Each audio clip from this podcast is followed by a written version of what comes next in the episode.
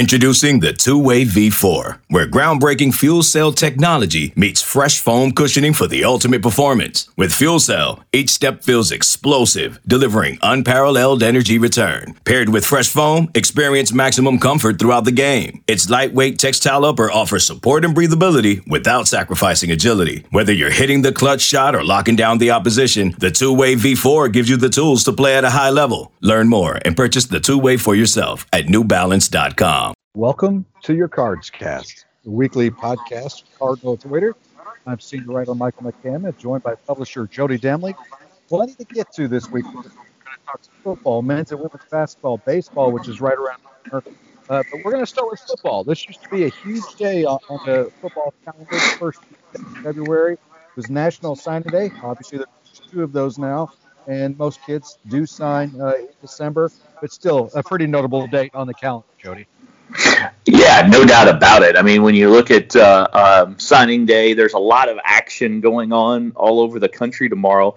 Uh, fortunately or unfortunately, I don't know. I don't know which way you want to look at it. Uh, I'll say for Louisville and the staff, fortunately, you don't have anything going on tomorrow, and that there's nothing happening on signing day. I mean, literally, not one thing that uh, that I expect that will happen on signing day, and because of that, because that is because Michael, they they got it, they did it all during uh, uh, the first part. I mean, when you sign 21, you get 11 to enroll early. You add three grad transfers. All three of those are on campus. 14 on campus, newcomers on campus now. You don't have to do a whole lot during this signing period, and and that's a that's a good thing for uh, for them. And I know they're excited about it. I know they're excited the guys they've got in on campus, and uh, you know, it's just it's it's it's a weird recruiting year. And if you could get it all done and get it over with from now or now, um, I think that's the good thing. Yeah, yeah, and I think it's you know I'm curious to see how football recruiting continues to you know transform itself over the next couple years. You know, by getting all these kids early and getting them to sign on the 20th or in December, I should say. Uh, they were able to put more attention, you know, on the transfer market. And as you alluded to there, they brought in three uh, you know, kids uh, since signing day that are going to be transferring. A pair from Georgia Tech, from in Shai Werts and, and Kenderick Duncan, and, and, obviously we're all familiar with offensive lineman Bryan Hudson, uh, uh, an in-state product. So um, you know, I think they did great things. You know, since they signed the 21 kids in December, added three more, you know, quality guys that are experienced and come in and compete right away, and and now really start looking forward to uh, spring football, which is you know literally right around the corner. Yeah, and um, yeah, but and by literally you mean next week. yeah, I expect. I mean, literally. And, and, and, we'll get we'll get into that here in just a minute, but I do expect yeah. that they will um, that that we'll hear something this week that spring football will begin next week. So they got to have uh, that that's that uh, offensive position, uh, you know, sewn up and, and, and get it and get somebody in here uh, for that job. But as far as recruiting goes, it's just nice. You're, you're, you're right. I don't know what this time, three years from right now, what recruiting is going to look like. I mean, there are some out there that think why even have two recruiting periods because it's really kind of I I don't know what they wanted when they did an early period, but it's kind of morphed into um, that early period being where everybody uses that early period um, to to get majority of their guys, and it's going to continue that way. And yeah. it's going to be weird adding in the transfer portal now because I think you'll see more and more guys after this year jump into the portal earlier than what they did last year. You know, you know what I'm saying? There's a lot of guys that are in the portal right now uh, that that don't have a lot of good options because there's schools that like Louisville and a bunch of schools out there that don't have any spots left until August. So, um, okay, let to, to wrap it up a little bit. I, I love the class that they've got right now, and and and, and again, that's talking about 14 guys being on campus, Michael. And from what I heard, and I'll do a post at some point um, uh, later this afternoon, but from what I've heard so far, um, um, Braylon Oliver's been really good. Uh, ben Perry's been really good in the workouts. Michael Gonzalez has shown that he is a guy that could uh, vie for some early uh, playing time, a very smart and uh, in, intelligent guy that's uh, that's working hard. Trevion Cooley has been has been solid. Uh, I was told Amari Huggins Bruce is faster than the staff might have thought that he was. Remember, they didn't get to go see a lot of these guys in person. Amari Huggins Bruce is faster than they than they thought he was, and Demetrius Cannon is probably a little better than they thought that that he was.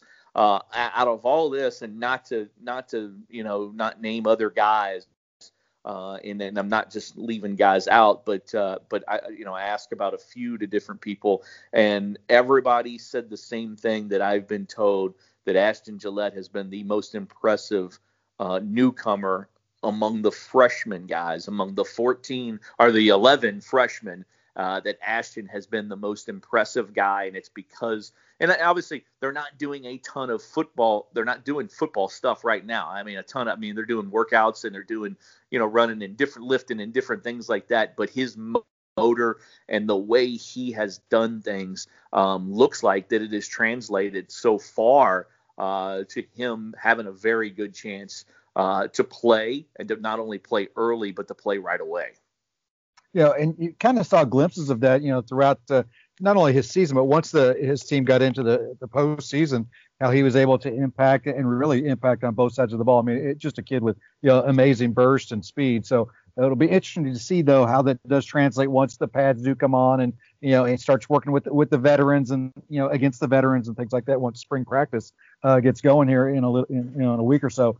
Um, you know so but still promising you know things to hear out of out of their individual works. I, have seen you know there's been obviously it's limited that you're what you're able to see uh, what the school's been producing on social media, but from the things that you're seeing you know, really impressive workouts. You know, you you love to see the team approach attitude that the that the groups you know seem to be portraying, at least that we're seeing you know through these social media efforts. So I'm really looking forward to, to spring ball, but to, yeah, to get to awards, you know to, to kind of wrap up uh, this recruiting class, you know, to have so many in once again. I mean, I think the staff has done a fantastic job uh, getting so many kids to be able to make it into where they can participate in spring ball um, is huge. I mean, it's a massive feather in your cap, and and and again, you know, this is a class that that when when you look at their per prospect rating, ranks right up there with some of the best the school's ever had. So um, th- there should be a lot of hope and you know anticipation for what this class can bring to you. Now, how much will that be in year one? You know,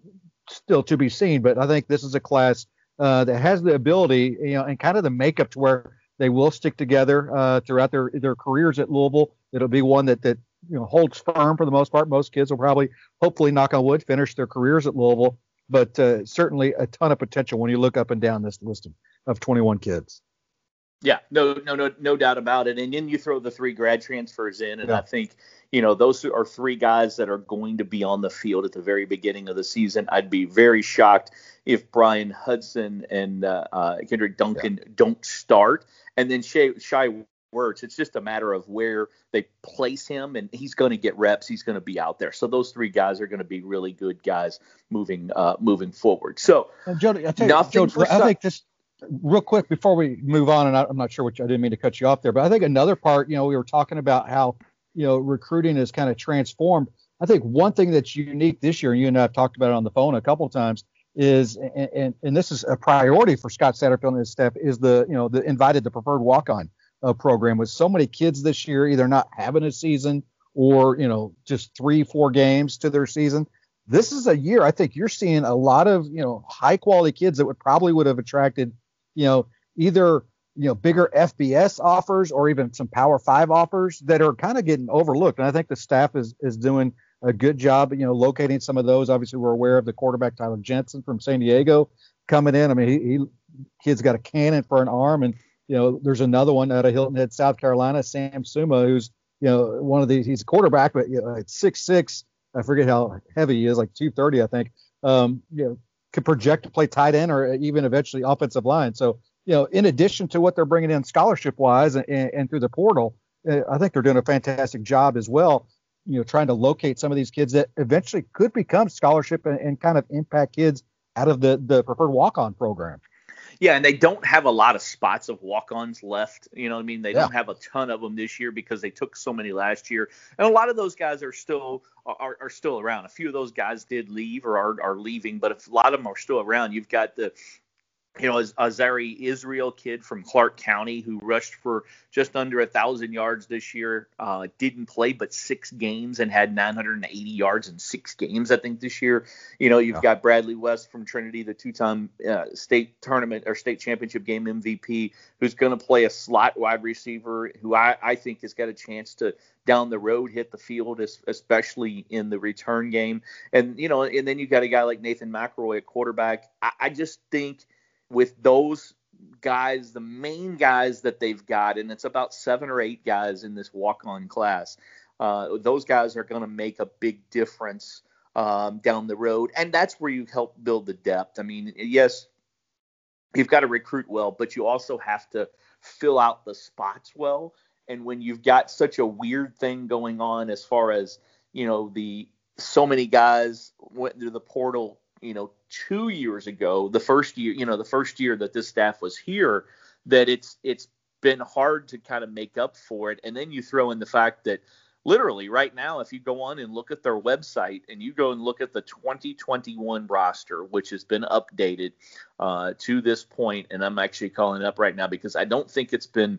What's the San Diego kid's name? I can't think of his name now. Um, Tyler Jensen. Jensen, Jensen, Tyler Jensen. Yeah. yeah, Jensen. I don't think Jensen is on he it, has been updated until Jensen enrolled. He does not have a number yet, so I don't think he's on there. Yeah, he's the only one that's not on there. So it's been updated other than that. And I think if you look at it, I think there's 54 freshmen.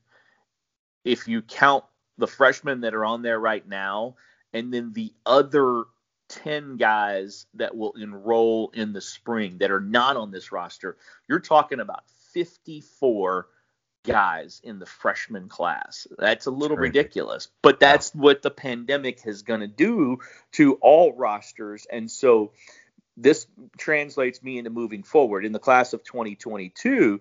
My feeling for Louisville and what I've been hearing and kind of what I think will happen. Obviously, quarterback is a, is the main guy. They, they really need a, uh, a quarterback, and they've got to get a good one in this class, and they know that. But I think for everything else, Michael, I think you, lack of a better way of putting it, use a baseball term, you swing for the fences. You uh, the numbers yep. are are so low. You basically each position coach tries to find a guy that you can't pass up you you want to that that that you either say yes you know you either say yes or hey we're going to stick with it and try to get you. And and it's not that uh, and it's not that you go after guys that are um, you know that that you know you're not going to get. You swing for the fences with the guys that you think you have a chance with. Like the Trey Donaldson kid from down in Tallahassee. He is a uh, could be an unbelievable card position kind of guy uh, at uh, uh one of the linebacker spots. Um, you know, he's the guy that has also been offered the spot to walk on at basketball. So Louisville's kind of in the mix there. He's a big time guy. You go after a guy, you know, like that. Chris McClellan, the, the, the nose tackle that we've been talking about, the defensive tackle we talked about yesterday, they offered. You know, he's got 17 offers. Normally, you wouldn't really go after hard a guy in Oklahoma, but you know what? He's one of the best players in that state you you you try for him. You know, uh, I mean, you look up and down the uh, the line. The Josh Caddis kid from Moeller uh, is probably a guy that you know you, you're on the outside looking in, but you you you don't necessarily have to take a tight end in the freshman class because you've got so many in those other ones. And if some guys don't work out, if you don't get a tight end in the freshman class after you swing for the fences, guess what? You go to the transfer portal and it helps your numbers out because you get a junior or a senior next year, and then it balances out the whole roster if that makes sense. Yeah, and I think the transfer portal, you know, plays a couple different roles in this. I mean, you've got to, you know, kids who would be surefire, you know, top level P5 scholarship. I'm going to take it, go to Alabama, or whatever the, the case may be. Well, they're also competing against the transfer portal you know, there's been a couple kids that are highly rated that Louisville's after that that we've talked to uh, that that know that the transfer portal is going to impact their recruiting process, and I think you're going to see some kids continue like we did with this last class, uh, start to make these earlier decisions because they know, hey, look, you know, it's it's I'm not just competing against high school seniors for spots on yeah. these on these rosters. I'm also competing against you know transfer portal edition. So that could leave you know some of these you know top level, highly rated uh, prospects, you know, happen to, we've we've talked about this in podcasts in the past, stepping down to the next level of the Power Five, or having to step down to you know outside the Power Five. You know, there's that that trickle down uh, effect. So you know, it, it really comes down to what you know, not just Louisville, but what all the other schools are going to need as far as experience and depth, whether they hop in and get somebody that's a year or two or three year experience kid that's that's proven himself and is now in the transfer portal, or are they going to continue to build depth at a certain spot through the high school ranks? So, you know, it's yeah. going to be an interesting balancing act. It really is. And, and, I do think so. When you look at the when you look at like the quarterback position, just to point this one out, I, I think that this is a perfect example of that. Okay, the quarterback position to me right now, there are five guys. Um, Gavin Wimsatt from Owensboro, I think he'll end up at Notre Dame. Tayven Jackson from Center Grove, uh, Indiana. I think Louisville's got a decent chance with him. Trayce Jackson Davis's brother, they offered recently, and, and, and I think they'll stay in the mix. Jacurri Brown is a kid from down in Lowndes uh, High School down in, uh, uh in in Valdosta. He is um, a teammate. He was a teammate uh, of TJ Quinn and Quinn's dad coaches, so they've got good connections there with that one. He's obviously got other offers and, and looking at, at other big you know big places as well. Uh, I think Florida's got a couple crystal balls. Kaleb Johnson is a kid from Alabama that they just offered last week that I think they have a shot for, and then I think the one guy that's a little under the radar, but I know they have a connection is the kid Tanner Bailey from Gordo, Alabama. And this is a perfect example you have a connection, a good connection with Tanner Bailey or a good relationship with him, offered a, a, little bit over a month ago or right at a month ago. Alabama and Auburn are both the main schools for him. But it looks like Alabama is going to pick up another kid in the next couple of weeks who's ranked a little bit higher uh, than Tanner Bailey is, who's 210 in the in the composite. Auburn's in on several other guys who are ranked a little higher. What happens if Alabama and Auburn both take another guy who's ranked a little bit higher, well, then Tanner Bailey is sitting there uh, with 20 offers and Louisville being one of them, and they've got a good connection. Hopefully, they can work that connection while those other schools are still recruiting him. And then if they do take another one, that's that's kind of how you have to do it, in my opinion, if you're Louisville looking at trying to land one of the top quarterbacks in the country. Yeah, and that, that that's kind of what we're you know we're discussing there, how that that trickle down effect can can really impact. You know, so um, I, I, like the approach. You know, the, the, let's just call it the swing for the fences approach. I mean, it, when when you've got a smaller class and you're competing against the transfer portal, and that that's kind of something you can lean on and still know that that, that exists if, if you need it. Um, why not? I mean, you're in a position to where uh, obviously sticking with the quarterback position, you, you do need a guy that's an impact guy that if needed, you know, hopefully wouldn't be needed, but if needed, can come in and compete right away as a, a true freshman. Um, so yeah, swing for the fetches and see what you can come up with. Yeah. All right. Well, a um, couple other quick football notes. Uh, again, we, as we said, Louisville will begin spring ball next week. I think we'll uh, we'll start hearing some news about schedules and, and things like that. Um, I, I, like it. It's uh, it's one of those deals where Scott Satterfield um, is uh, he wants to do it a little earlier to get all the injuries and any kind of off-season surgeries and things like that after football after spring football complete because you get you do get banged up during that time. Get all that complete and move on for the into the fall. And remember when when this happened the first year there were several guys that wouldn't have been playing early in the spring, you know, that Notre Dame game and going into, uh, I, I, think Eastern Kentucky was the second week. And remember the third week, uh, I think that might have even been Western, maybe it was Western Kentucky down in Nashville. But, but remember, they would have had guys that were out had they not done this. So I love the fact that they're actually doing spring ball early. And there's not going to be a spring game. I don't think there'll be a spring game anywhere this year. Um, mo- well, I shouldn't say anywhere. but most places won't have a spring game. Um, but it's a good way for them to do it and get this uh, and, and, and get spring ball uh, get the most out of it. Now they need an offensive coordinator. They need an offensive line coach. Yeah. Um, I, I, originally was thinking that they would they were waiting for the end of uh, uh, they were waiting for for signing day. Uh, could still be. Um, I'm tracking a name or two today. Um, we talked about uh, uh, Darren Hiller from Indiana. It's not going to be him. Uh, we talked about Josh Henson from uh, Texas A&M, uh, and it's not going to be, you know, it's not going to be him either. The the tough part is Louisville's got really good money to give to somebody, but when you uh, but when you look out and you look at the um, that position, um, some offensive line coaches are not too far off of that. You know what I mean? You know what I mean? So it's like if they want, if a school really wants to keep them, they just give them a, they just give them a raise, like what happened at Oregon and what happened at Texas A&M. I think those were the two guys. You know, you hear a lot of names, and I'm not sure that all the names that we, well, no, I, I know for a fact that all the names that we have heard are not guys that were really considered for the job. They were just kind of names that were that were being thrown out there.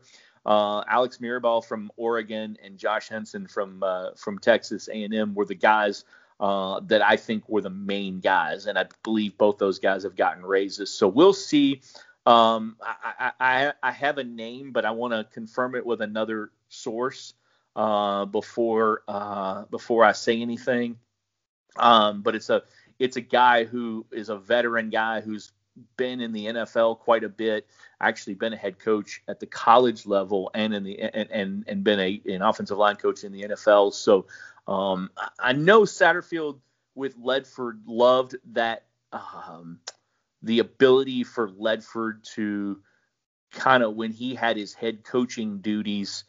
You know, I know everybody says, well, he's not really offensive coordinator. Well, yeah, he is because there's a lot of head coaching duties that happen that the offensive coordinator's got to take over a meeting or they've got to take over this or they've got to do that. They might not call the plays, but they but they do a lot of things and uh, and so I know he wants a veteran person that he can really trust and uh, and that knows this offense. So it'll be interesting to see over the course of the next few weeks uh, kind of what happens. Yeah, you got to think that it's going to be uh, it'll happen sooner rather than later with spring ball right around the corner. So like you, I'm curious to see who eventually falls in that. You know, I you know I've kind of dotted around on the internet myself. You know, hey, if I'm Scott Satterfield, who would I hire? And, and you know, I think there, there's a lot of great talents out there, and you, you could turn to the pro ranks. You could, you know, to the you know, FBL level, uh, you know, Power Five level, the SBF level. Uh, I think there's a lot of names, uh, you know, that could certainly fill that role. So curious to see how where it ends, whose lap it ends up in.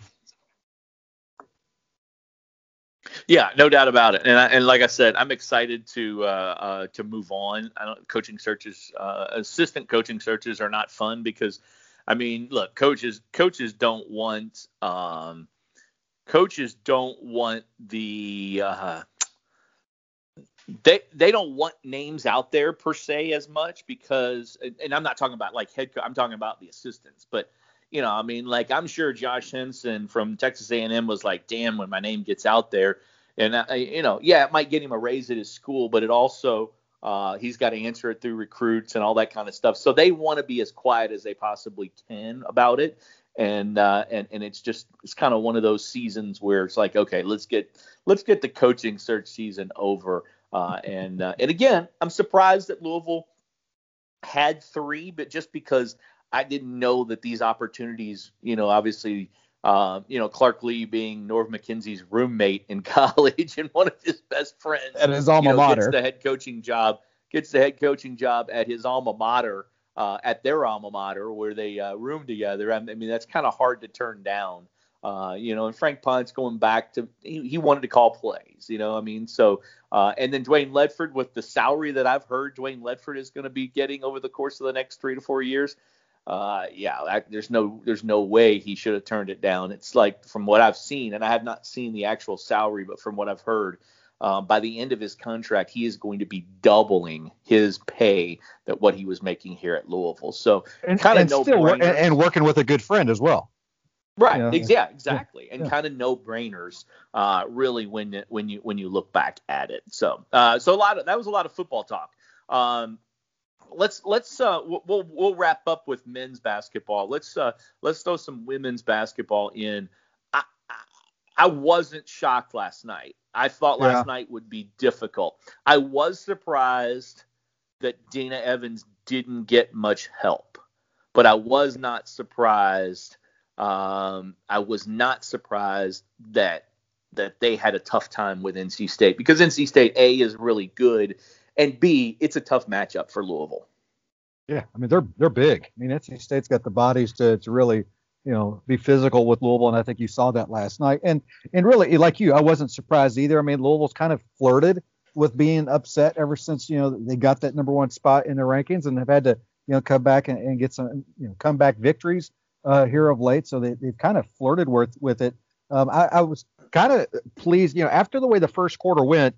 Uh, you know, I, I personally thought, okay, this is going to go Louisville's way, but you could tell quickly into the second quarter, um, the NC State, you know, was going to be able to use their their physicality, uh, kind of their size advantage, you know, and, and create some problems. And yeah, um, Dana Evans basically, you know, tried to will this team back a couple times, and but every time they made a push, you know, NC State, you know, had a response.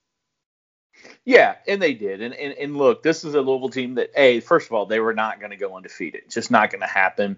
Um, nobody in that league is going undefeated because quite honestly, while the men's side is not as good and not as deep this year, the women's side, uh, you know, is. So yeah. uh, they were not going to go undefeated. Uh, there's only one team in the country, in my opinion, that can go undefeated, and that is Bucknell. And they're not going to go undefeated later in the season because they're uh, because they're going to be uh, probably I would imagine they'll be in the NCAA tournament. Uh, but they're they're seven and zero, oh, and they and they only play like five more games the rest of the season, and it's against teams that are like in the 300s of, uh, of the of the KenPom and that kind of thing. So Louisville was not going to be that fortunate because the way the schedule has set up. I'm glad they made that game up last night. I'm glad they got to that point. Um, every all the computer metrics have them winning out the rest of the way. I think Thursday night at Boston College will be difficult because Boston College um, can score and is very, very athletic. Now they don't defend. Louisville should win against Notre Dame. Uh, they're home against Georgia Tech, which is their toughest game left, in my opinion. Uh, that and at Syracuse, the two games. So, I mean, there's a chance that they go and they win out, um, you know. But if they don't, then uh, it's then it's not a big deal, to be quite honest. I mean, it's one of those things where you just want to get better, and I think that last night will make them better down the road because of what they saw, how they did it, and the way that Dana played. And they just got to get some help from some others. And I do think Coach Walz addressed it a little bit. I think when he watches the film, he'll see it a little bit more. I do think that they um, uh, that they were, for lack of a better way of saying it, very impatient on offense at times. I thought Kianna and Hailey at times probably forced too much last night, and uh, and that's not going to help them win games. Yeah, and like Jeff said after the game, yeah, this is a, a learning, and Dana said it, said it as well. This was a, a learning experience. I mean, it, as, as Jeff pointed out, this was their toughest game of the year. You know, due to COVID, they had some other games, you know, get get changed. Obviously, they didn't get the opportunity to play UConn that was on the schedule. So this was really their biggest, you know, Final Four type caliber opponent. Um, so it should serve as a wake up call. You know, it's it's you know outside of Dana, I mean, it's a pretty youth driven team. You know, so Dana's really the only one that's been in those type of situations consistently throughout her career. She played like she knows what it takes to win, and that obviously tying her career high with 29 points. But the others did not. You know, and now hopefully as they watch the film, have gone through the reality of of playing a, a Final Four type of program, they now know, okay, I need to slow down. I need to, you know, we, we need to make sure we stay within ourselves, do what the game plan does. Because, you know, Jeff pointed out last night, there were multiple times throughout the game it's kind of like they just forgot, you know, they're scouting, you know, and just as you as you pointed out, just kind of start doing some one-on-one stuff. Got their balls off too early and things like that. So it should be a, a learning experience now that they again that they face somebody that could also make a run at the Final Four. Okay, if we want to get to the Final Four, if we want to win a national championship, we've got to play better in these big time spotlight games. Yep. And for the men, what a great game it was on Monday. Ooh. What a great move. That's how you bounce back. Yeah, I mean, and, and hey, it's a tough week, and I know a lot of people were down and thought, oh, what's going to happen this week and that kind of thing. Well, you know what? They they came out and they played well, and and and what I like about this team is even when they look, Clemson was terrible. That game, that game was terrible. Clemson actually, I think defensively is really good. You can't you can't describe what they the roller coaster that they're on right now. But the the for me, looking at Louisville right now, the biggest thing is even when they are not playing well offensively right now, they're really doing a good job on the def- on the defensive end. You're talking about first team to hold Clem- uh, Duke under 70 uh, I think uh, this this year, uh, or I'm sorry, no, no, it was it was Florida State. Even even in that loss, they they remember at the end of the game they played pretty well there in the at the end of the game on, on defensively. Duke they played well defensively in the second half once they switched David over there. You know, 54-50, you, know, you got to play better offensively. But then yesterday, you know, after Georgia Tech beats Florida State, then you come back and and and you really that game was 74-58 and i never felt like it was really that close after the first seven or eight minutes i mean they didn't hit a field goal uh, for a stretch of about nine and a half minutes georgia tech did so this is a big week you know you win that game you should be able to take care of business tomorrow night but it's a short turnaround it's a tough matchup because of the zone and you're going to have to hit some shots and then you and then you go to Virginia on Saturday, and nobody's going to expect you to win. So you just have to go. And and and Louisville has played Virginia well uh, since Chris has been the coach. They just don't seem to get over the hump very often, and and and and that's just been the the bugaboo. So, you know, if you can somehow get out of this week two and one, then I then I think you're sitting pretty darn good. Uh, next week, you're Pitt at Virginia Tech then your Syracuse at North Carolina, then your Notre Dame at Duke, and then your uh, off game and against Virginia. The one thing, Michael, that really, the more I think about it last week, that really ticks me off about having to make move that Clemson game, and I get it, it was the best thing for everybody. Uh, Louisville didn't play well, but it would have been nine days without a game uh, between Duke and uh, and Georgia Tech had they not made up that game. But that takes a game at the end of the season away from potentially having Malik Williams back. So if you if you get him back later this month, there is one fewer game, one less game because you move that Clemson game. There's one less game on the schedule for him to get acclimated before uh, before the postseason, and that really stinks in my opinion. Yeah, you know, it, it's it's you know a great point.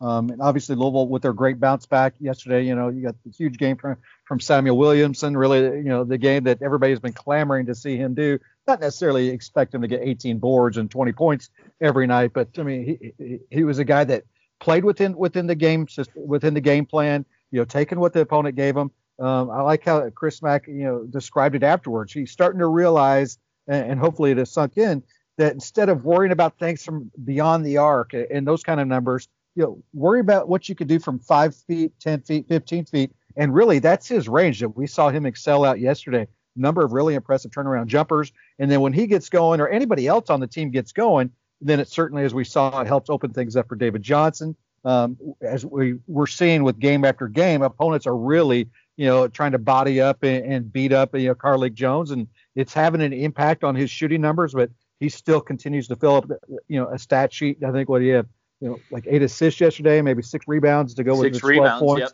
Yeah. Yep. You know, so he's a guy that's still filling up the stat sheet. And, and while the other, you know, and one thing that really stood out to me in the Georgia Tech game, I mean, this team still did not shoot the ball that well. Um, they put up some seriously nice offensive numbers. I mean, they had 20 offensive rebounds, which is just insane to think about, really. Um, but there's still offensively a lot of room to grow. Um, and I think that's what we're seeing with this team now. Obviously, you can you almost guarantee there's still going to be a roller coaster ride throughout the rest of the season. I mean, it is it is the ACC even a down year, and it is a, a young Louisville team, but we're seeing you know moments of this team growing, uh, and if they can continue to get Sam to, to, play within that you know five to 15 foot range, um, and then start to get contributions, you know, from from other guys. And you know, tip your hat to Gabe. I don't expect to see him do what he did yesterday uh, against Georgia Tech, but if, if, he can continue to get spurts here and there, you know, to spell Jae'Lyn and, and, maybe put in, you know, a few more fouls from a bigger guy inside, you know, that that's a huge plus. Um, you know, so I liked what Chris Mack did yesterday. I think he found out a little bit more about his team, and you're starting to see, you know, the team respond as well.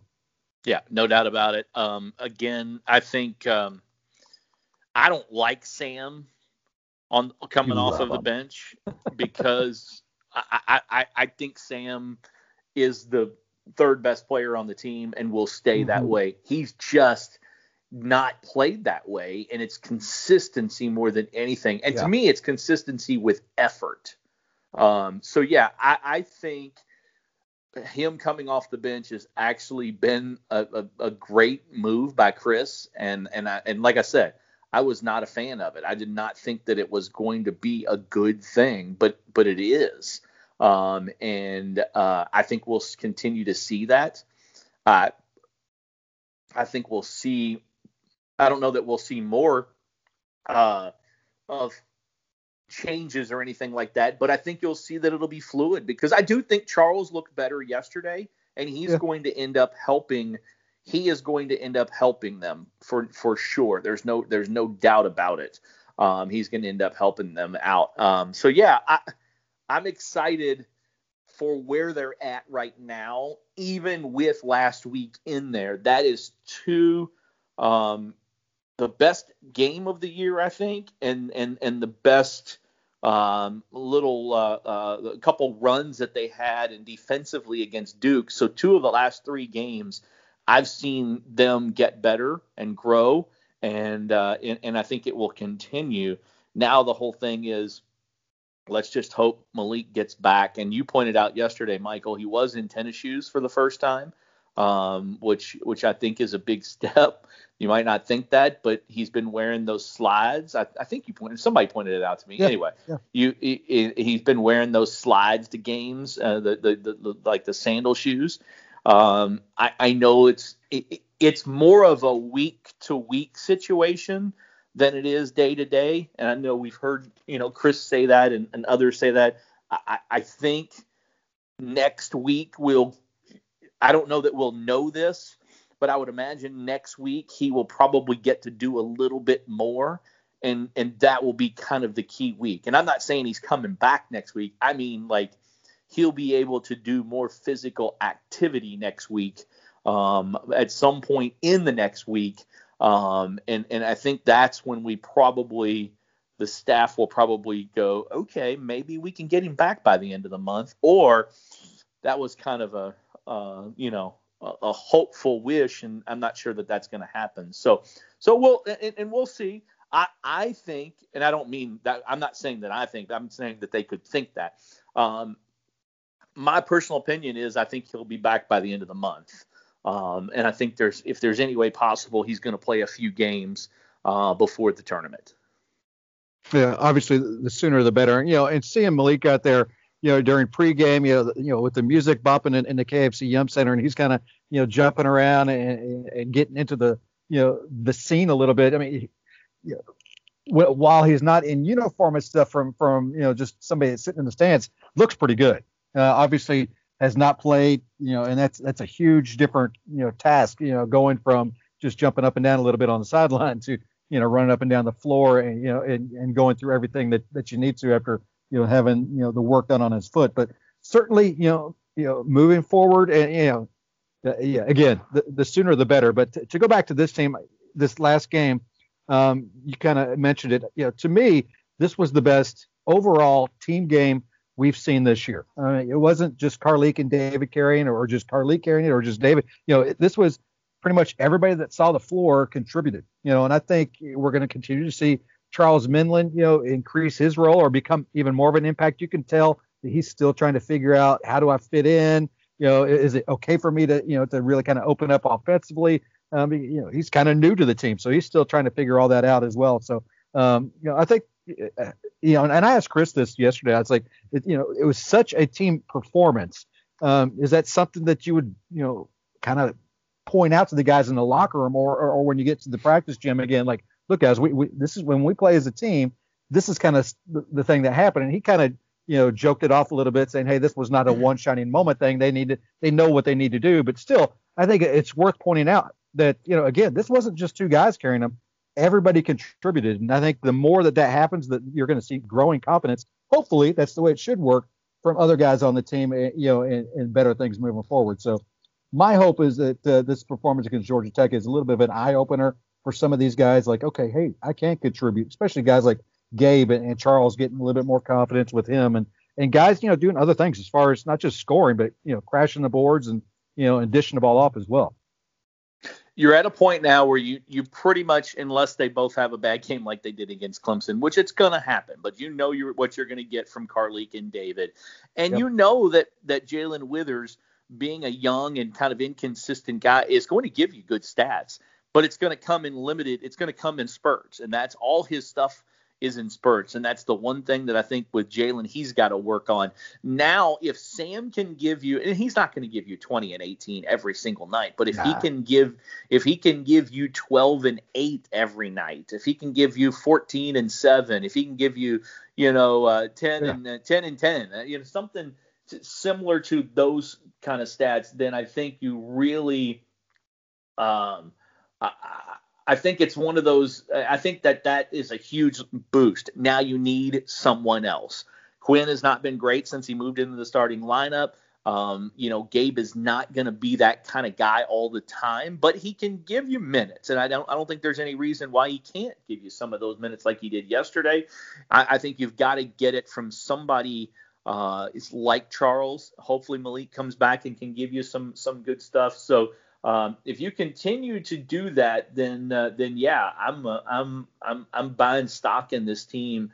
I think as as we move forward. And again, I'm not saying this team's going to win the uh, you know going to go to the Final Four, going to win the NCAA tournament, but I think that this team, um, if you can get Malik Williams back and play at any kind of contribution from him, I think this is a team that a lot of people will kind of regret forgetting about as we move down the road. I do think it's a top with Malik playing.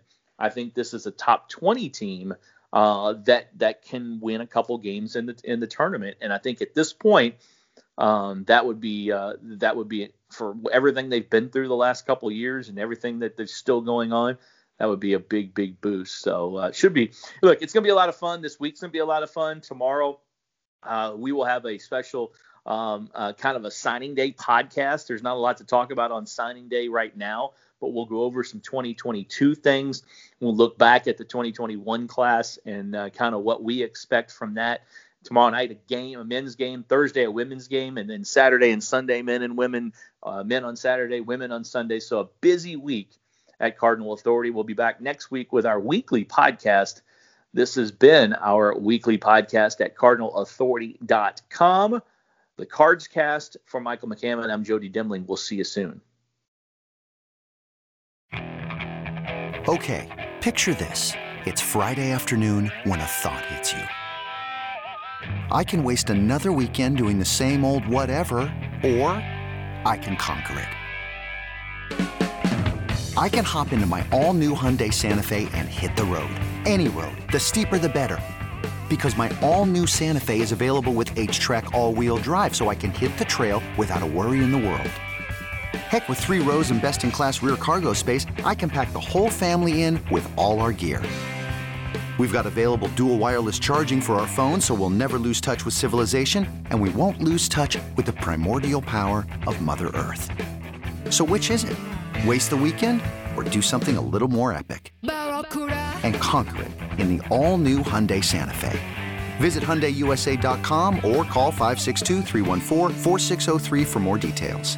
Hyundai, there's joy in every journey.